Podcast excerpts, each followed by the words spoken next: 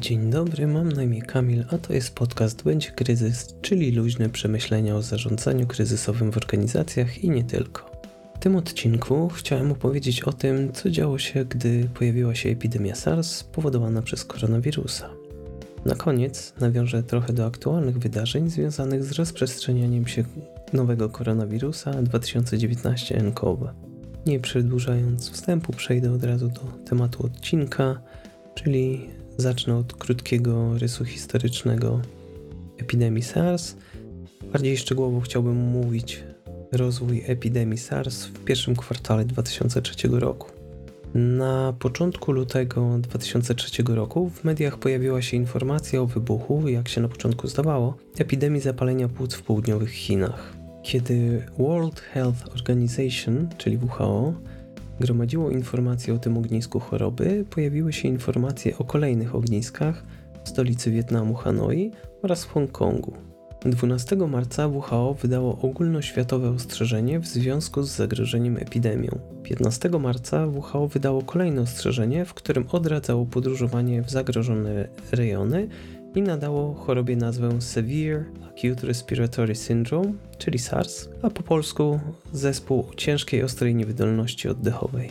Jak się później okazało, sam wirus ujawnił się kilka miesięcy wcześniej, 16 listopada 2002 roku, kiedy 45-letni mężczyzna w prowincji Guangdong zachorował na chorobę, która spowodowała wysoką gorączkę i problemy z oddychaniem. Mężczyzna ten zaraził 4 swoich krewnych i został on uznany za pierwszy ogólnie przypadek SARS, czyli to się określa pacjenta zero. 10 grudnia 2002 roku szef kuchni i restauracji w chińskim mieście Shenzhen trafił do szpitala w Heyuan, gdzie zaraził 8 pracowników medycznych. Na początku stycznia 2003 roku szpital w Heyuan przekazał pacjentów z rozpoznaniem zapalenia płuc do szpitala wojskowego w Guangzhou. W kolejnych dniach infekcji zaczęło przybywać w sposób wykładniczy. 30 stycznia pojawił się w Guangzhou pacjent określany angielskim mianem superspreader, czyli pacjent, który zaraził bardzo dużo osób. W tym przypadku ten jeden pacjent zaraził co najmniej 50 osób z personelu medycznego szpitala i 19 swoich krewnych. 10 lutego biuro WHO w Pekinie otrzymuje maila opisującego dziwną, zaraźliwą chorobę, która spowodowała już śmierć co najmniej 100 osób w prowincji Guangdong w ciągu tygodnia.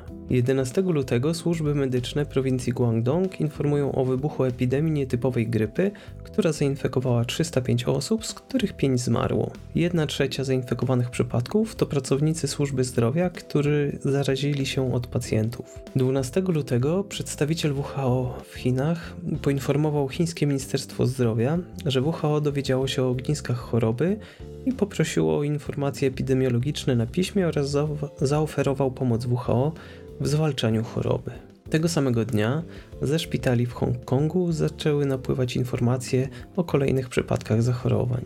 14 lutego chińskie Ministerstwo Zdrowia oficjalnie poinformowało WHO, że ognisko choroby w Guangdong jest pod kontrolą i że przyczyna nie została jeszcze odkryta, jednak jest to najprawdopodobniej wirus. 17 lutego przedstawiciel WHO prosi chińskie Ministerstwo Zdrowia o bardziej szczegółowe informacje epidemiologiczne i ponawia propozycję asysty WHO. 19 lutego Ministerstwo Zdrowia poinformowało WHO, że jest prawie pewne, że przyczyną choroby jest chlamydia. Poinformowało również, że służby medyczne prowincji Guangdong gromadzą i analizują dane epidemiologiczne. Dodał również, że będzie informowała WHO o rozwoju sytuacji we właściwym czasie. Jednocześnie wyrażone zostały podziękowania dla WHO za rzetelne informowanie społeczności międzynarodowej. Tego samego dnia, czyli 19 lutego, w Hongkongu wykryto wirusa H5N1 u 9-letniego chłopca. Chłopiec z rodziną byli w prowincji Fujian, kiedy zachorował. Jego ojciec zmarł 17 lutego od infekcji tym samym wirusem. Jego siostra zmarła 4 lutego w Fujian, prawdopodobnie również od wirusa H5N1. Te przypadki natychmiast zgłoszone zostały do WHO. 20 lutego dyrektor Regionalnego Biura WHO dzwoni do chińskiego ministra zdrowia, żeby poprosić o zgodę na przybycie zespołu WHO, który miałby zbadać ognisko choroby w Guangdong. Ministerstwo zwraca się do WHO na piśmie o określenie zakresu zadań zespołu prowadzącego dochodzenie podając jego członków harmonogram wizyty i miejsca, które chce odwiedzić. 21 lutego w Hongkongu dochodzi do kolejnych zarażeń. 64-letni lekarz z Guangzhou, zarażony wirusem SARS, przyjechał na wesele. Miał objawy choroby podobnej do grypy od 15 lutego. Zaraził co najmniej 17 osób w hotelu. 22 lutego lekarz ten trafia do szpitala w Kłongła z objawami niewydolności oddechowej. Oprócz gości hotelowych 3 członków jego rodziny i 1 pielęgniarka zostają zarażeni.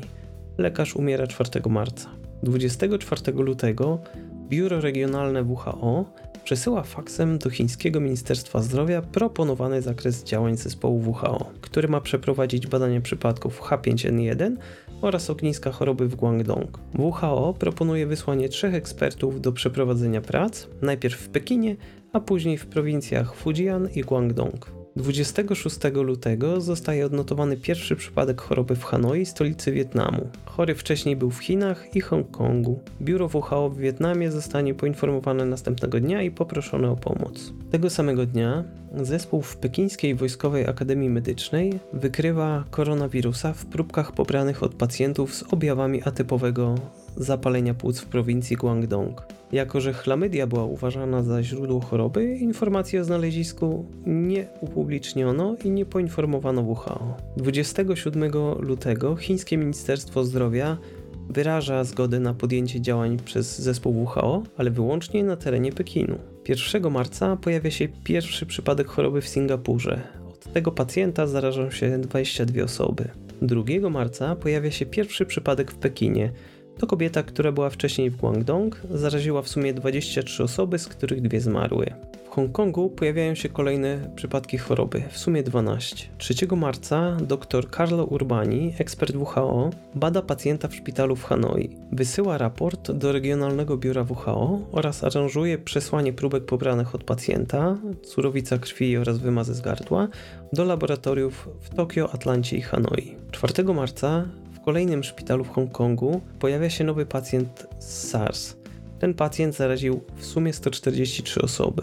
5 marca zaczyna się wybuch ogniska choroby w Hanoi. 7 pracowników służb medycznych trafia do szpitala. Tego samego dnia pojawia się pacjentka 0 w Kanadzie w Toronto. 78-letnia kobieta umiera, ale jako przyczynę początkowo uznano atak serca. Jak się później okazało, zaraziła się SARS w hotelu w Hongkongu, o którym wspominałem wcześniej. Zanim zmarła, zaraziło 4 swoich krewnych, którzy spowodują wybuch epidemii w Toronto. 6 marca zespół WHO spotyka się z przedstawicielami Chin i otrzymuje kliniczne, epidemiologiczne oraz laboratoryjne dane zebrane z przypadków H5N1 w Fujian i ogniska choroby w Guangdong. Zgadzają się ze sobą, że epidemia w Guangdong nie jest spowodowana przez wirus H5N1. Tego samego dnia kolejne 3 przypadki zostają zidentyfikowane w Singapurze. 7 marca sytuacja w Hanoi eskaluje.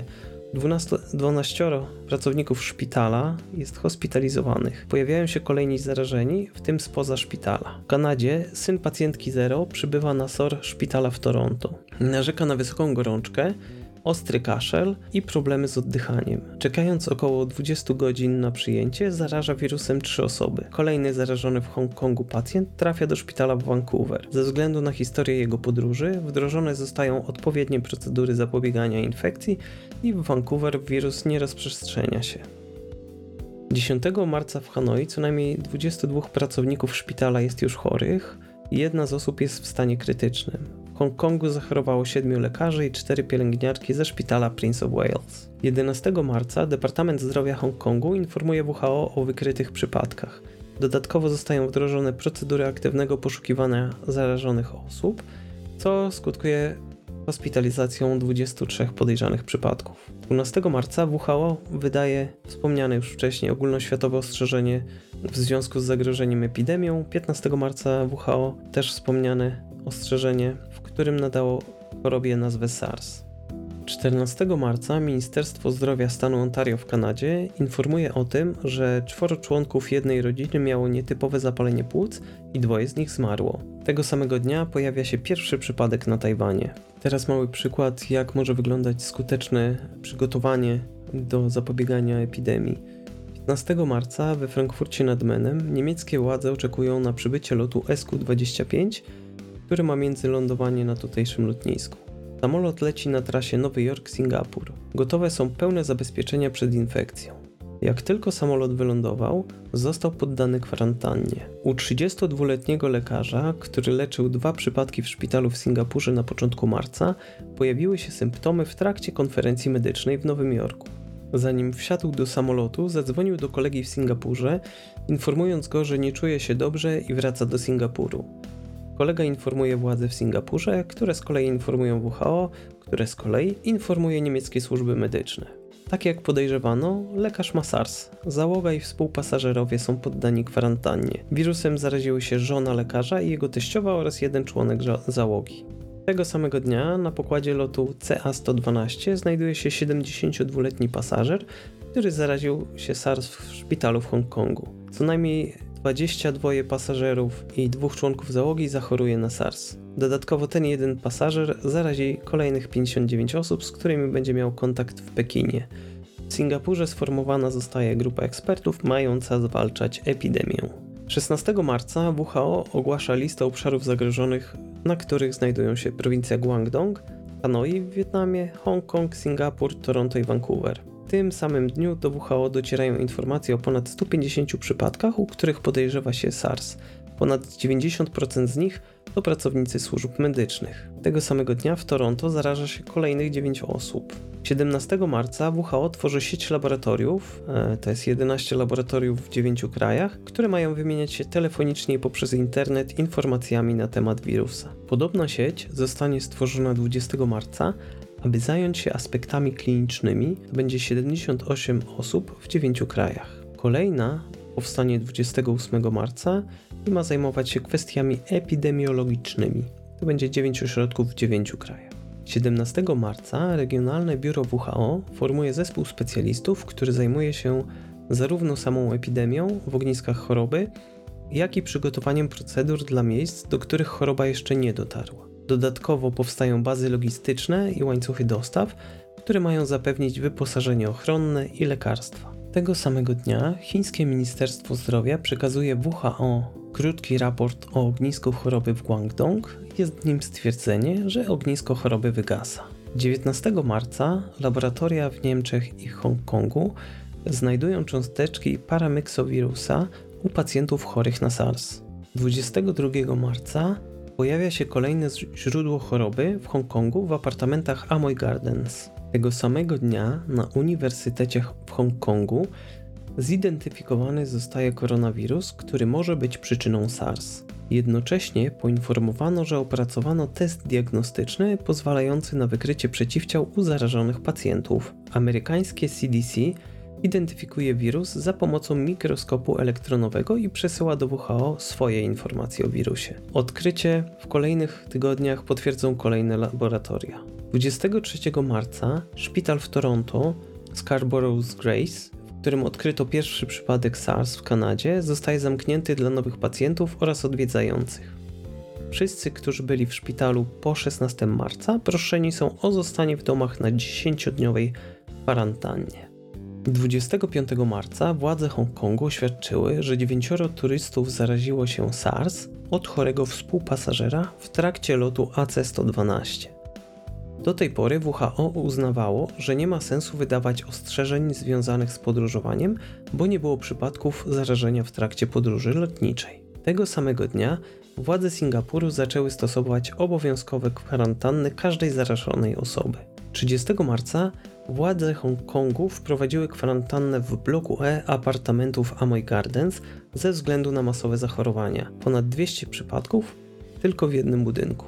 1 kwietnia władze USA odwołały część personelu dyplomatycznego z konsulatów w Hongkongu i Guangzhou. Równocześnie wydano zalecenie, żeby nie podróżować do tych regionów. 2 kwietnia służby medyczne w Chinach opublikowały status epidemii SARS. W prowincji Guangdong zanotowano 361 nowych przypadków oraz 9 przypadków śmiertelnych w stosunku do danych podanych na koniec lutego. Wirus został również wykryty w Pekinie i Szanghaju.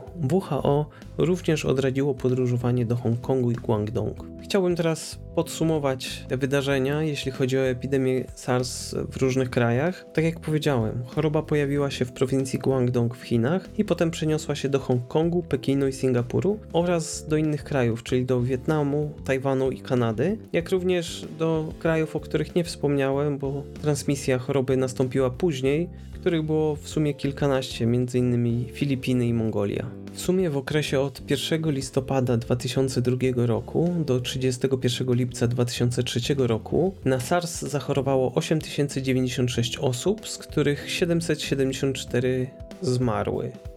Czyli wskaźnik śmiertelności SARS wyniósł niecałe 10%. Teraz trochę moich przemyśleń na temat poszczególnych krajów i tego, jak podeszły do SARS. Chiny pozwolę sobie zostawić na koniec, zacznę od Wietnamu. W szpitalu w Hanoi w poniedziałek 3 marca dr Carlo Urbani, ekspert WHO, przebadał, jak się później okazało, pacjenta zero w Wietnamie. I już w poniedziałek, czyli tego 3 marca, dr Urbani zgłosił koleżance Pascal Brudon z WHO, że pojawiła się jakaś dziwna choroba, chociaż jeszcze dr Urbani nie jest pewien jaka. W środę 5 marca po południu, gdy 4 osoby z personelu szpitala zostały hospitalizowane, a kolejne 2 zachorowały, dr Urbani rozpoczął naciski na władze szpitala, by zreorganizować jego działanie oraz nalegał na wprowadzenie środków zapobiegających przenoszeniu choroby. W piątek, 7 marca, kiedy ani władze szpitala, ani minister zdrowia nie zareagowali, pani Brudon zaczęła naciskać na ministra zdrowia, żeby jeszcze w ten weekend zorganizować spotkanie w temacie nowej choroby. Podkreśliła, że do piątku było już 12 przypadków hospitalizowanych i wiele innych miało już objawy tej choroby. Do spotkania doszło w niedzielę rano, brał w nim udział wiceminister zdrowia Wietnamu. Wiceminister zadecydował o powołaniu lokalnego zespołu ekspertów do przeanalizowania sytuacji oraz wyraził zgodę na sprowadzenie ekspertów WHO. W kolejnych dniach odbyły się kolejne spotkania. W rezultacie wiceminister zdrowia Wietnamu podjął decyzję o wprowadzeniu rekomendacji WHO w życie. Ze szpitala w Hanoi przetransferowano do innych szpitali pacjentów niewykazujących objawów SARS i wstrzymano przyjęcia nowych pacjentów. Nowi pacjenci z podejrzeniem SARS kierowani byli do specjalnych oddziałów w innym szpitalu, gdzie mogli być izolowani. 14 marca premier Wietnamu powołał specjalny międzyresortowy komitet sterujący, który miał się skupić na zwalczaniu zagrożenia. Poddawanie chorych i potencjalnie zarażonych izolacji oraz działania kontrolne wprowadzone przez władze Wietnamu przy wsparciu zespołu WHO doprowadziły do zahamowania rozprzestrzeniania się SARS na terenie Wietnamu. Jeszcze 3 kwietnia 2003 roku pojawiły się informacje o kolejnych przypadkach wykrytych około 90 km od Hanoi i okazało się, że źródłem jest były pacjent szpitala w Hanoi, który zaraził dodatkowych 6 osób. Te przypadki również zostały natychmiast odizolowane i poddane leczeniu.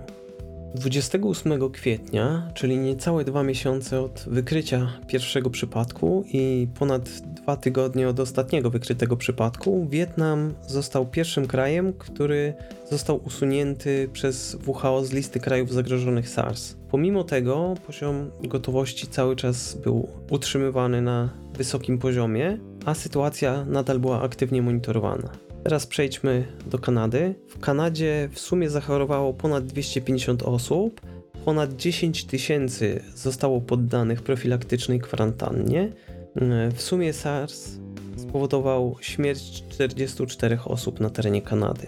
Władze w Kanadzie podjęły szybkie działania, które skutkowały bardzo szybkim stworzeniem dodatkowych izolatek, gdzie można było poddawać ludzi kwarantannie. Oprócz tego wszystkie osoby, u których pojawiały się objawy, były proszone o samoizolowanie się przez co najmniej 10 dni we własnych domach. Wprowadzono w szpitalach nowe procedury, szczególnie na izbach przyjęć. Wszyscy pacjenci przechodzili przez dokładne badania w kierunku SARS, a personel medyczny pracował w odzieży ochronnej i maskach. W szpitalu Scarborough's Grace, tym gdzie pojawił się kanadyjski pacjent zero, postawiono w 48 godzin tymczasowy oddział wyłącznie dla pacjentów z SARS.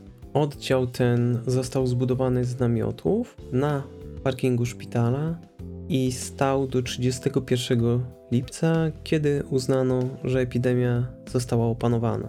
Teraz wrócę do Chin jako miejsca szczególnego, ponieważ to właśnie Chiny były źródłem epidemii. Jak mówiłem wcześniej, w Chinach na początku problem próbowano zbagatelizować i wprowadzono blokadę informacyjną. Przy innym podejściu istniałaby duża szansa, moim zdaniem, że epidemia SARS miałaby o wiele mniejszy zasięg. Jednak zwłoka w podjęciu działań i w zakomunikowaniu problemu społeczności międzynarodowej, w tym WHO, spowodowała, że o wiele za późno wprowadzono mechanizmy zapobiegające epidemii również na poziomie światowym. W Chinach zachorowało w sumie 7083 osoby, z czego 648 zmarło. Ostatecznie oszacowano również, że koszt ekonomiczny epidemii w całym regionie sięgnął około 60 miliardów dolarów. I odwołując się do tego, co dzieje się teraz z nowym koronawirusem 2019-nCoV, można powiedzieć, że historia poniekąd się powtarza. Pojawiają się doniesienia medialne, że lekarze, którzy wcześniej dostrzegli zagrożenie, byli represjonowani przez chińską policję i zmuszano ich do milczenia. Chińska Komisja Rządowa do Spraw Zdrowia zapewnia, że rozprzestrzenianie się nowego typu koronawirusa w tym kraju jest kontrolowane. Prawda, że to brzmi trochę znajomo? No może poza tym, że nie ma twierdzenia, że przyczyną choroby jest chlamydia. Patrząc na liczby, obiektywnie, sytuacja nie wygląda za dobrze. Do dzisiaj, czyli 10 lutego 2020 roku, zachorowało już 37 558 osób, z czego 2676 zostało zgłoszonych w ostatnich 24 godzinach. W Chinach jest to 37 251 przypadków, 2657 nowo zgłoszonych w ostatnich 24 godzinach, 6188 jest aktualnie w stanie ciężkim, 812 osób już zmarło. Poza Chinami zidentyfikowano 307 przypadków, w tym 19 nowo zgłoszonych w ostatnich 24 godzinach, 24 w stanie ciężkim i 1 przypadek śmiertelny. Te przypadki poza Chinami odnotowano w różnych krajach na całym świecie, w tym w Tajlandii, na Tajwanie, w Singapurze, Malezji, Japonii, Korei Południowej i Północnej, Wietnamie, Nepalu, Kambodży, Sri Lance, Zjednoczonych Emiratach Arabskich, a także w Indiach i Filipinach. Wirus również dotarł do Australii i Stanów Zjednoczonych, Kanady oraz Rosji. Jeśli chodzi o Europę, to przypadki zachorowań zanotowano także we Francji, Niemczech, Finlandii, Wielkiej Brytanii, Włoszech, Szwecji oraz Hiszpanii. Pacjent zero, w teorii, jeśli chodzi o nowego koronawirusa, pojawił się 8 grudnia 2019 roku w Chinach. Jesteśmy 3 miesiące po wykryciu choroby i już mamy 4,5 razy tyle zachorowań, co w całej epidemii SARS. Chińskie władze praktycznie odcięły od świata liczący 11 milionów mieszkańców Wuhan i wprowadziły ograniczenia w przemieszczaniu się w szeregu okolicznych miast. Chińskie władze twierdzą, że rozprzestrzenianie się wirusa jest kontrolowane, a mimo to pojawiło się 2657 nowo wykrytych zachorowań w ostatnich 24 godzinach. WHO ogłosiło, że poziom ryzyka w Chinach jest bardzo wysoki, a w regionie i globalnie poziom ryzyka zachorowania jest wysoki. WHO wydało również zalecenia publiczne bazowane na doświadczeniach z poprzednich epidemii spowodowanych innym koronawirusem, np. MERS, czyli zespół oddechowy Bliskiego Wschodu, oraz SARS, o którym mówiłem wcześniej. Przeniesienie się choroby z człowieka na człowieka w tamtych przypadkach odbywało się poprzez kropelki, kontakt i fomity. Fomity to są nieożywione obiekty mogące przenosić zarazki, np. długopis, który ktoś komuś pożycza, klamki w miejscach publicznych i tym podobne. A to sugeruje, że tryb transmisji nowego koronawirusa może być bardzo podobny. Teraz może jeszcze te podstawowe zasady zmniejszenia ogólnego ryzyka przeniesienia infekcji, które wydało WHO.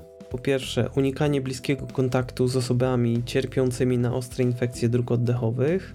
Częste mycie rąk, szczególnie po bezpośrednim kontakcie z chorymi lub ich otoczeniem. Unikanie niezabezpieczonego kontaktu ze zwierzętami hodowlanymi lub dzikimi. Osoby z objawami ostrej infekcji dróg oddechowych powinny stosować tzw. etykietę kaszlu, czyli zachować dystans, zasłaniać usta w trakcie kaszlu lub kichania jednorazowymi chusteczkami oraz często myć ręce. W placówkach opieki zdrowotnej WHO rekomenduje wzmocnić standardowe zapobieganie i kontrolę infekcji, szczególnie na oddziałach ratunkowych, czyli maseczki, odzież ochronna, tego typu rozwiązania. WHO jak na razie nie zaleca podejmowania żadnych konkretnych działań dla podróżnych. W przypadku objawów sugerujących chorobę układu oddechowego podczas podróży lub po niej zachęca się ludzi do skorzystania z pomocy medycznej i podzielenia się swoją historią podróży z lekarzem lub historią kontaktu, jeżeli mamy styczność z kimś, kto niedawno był w rejonie zagrożonym. Teraz przejdę już do podsumowania.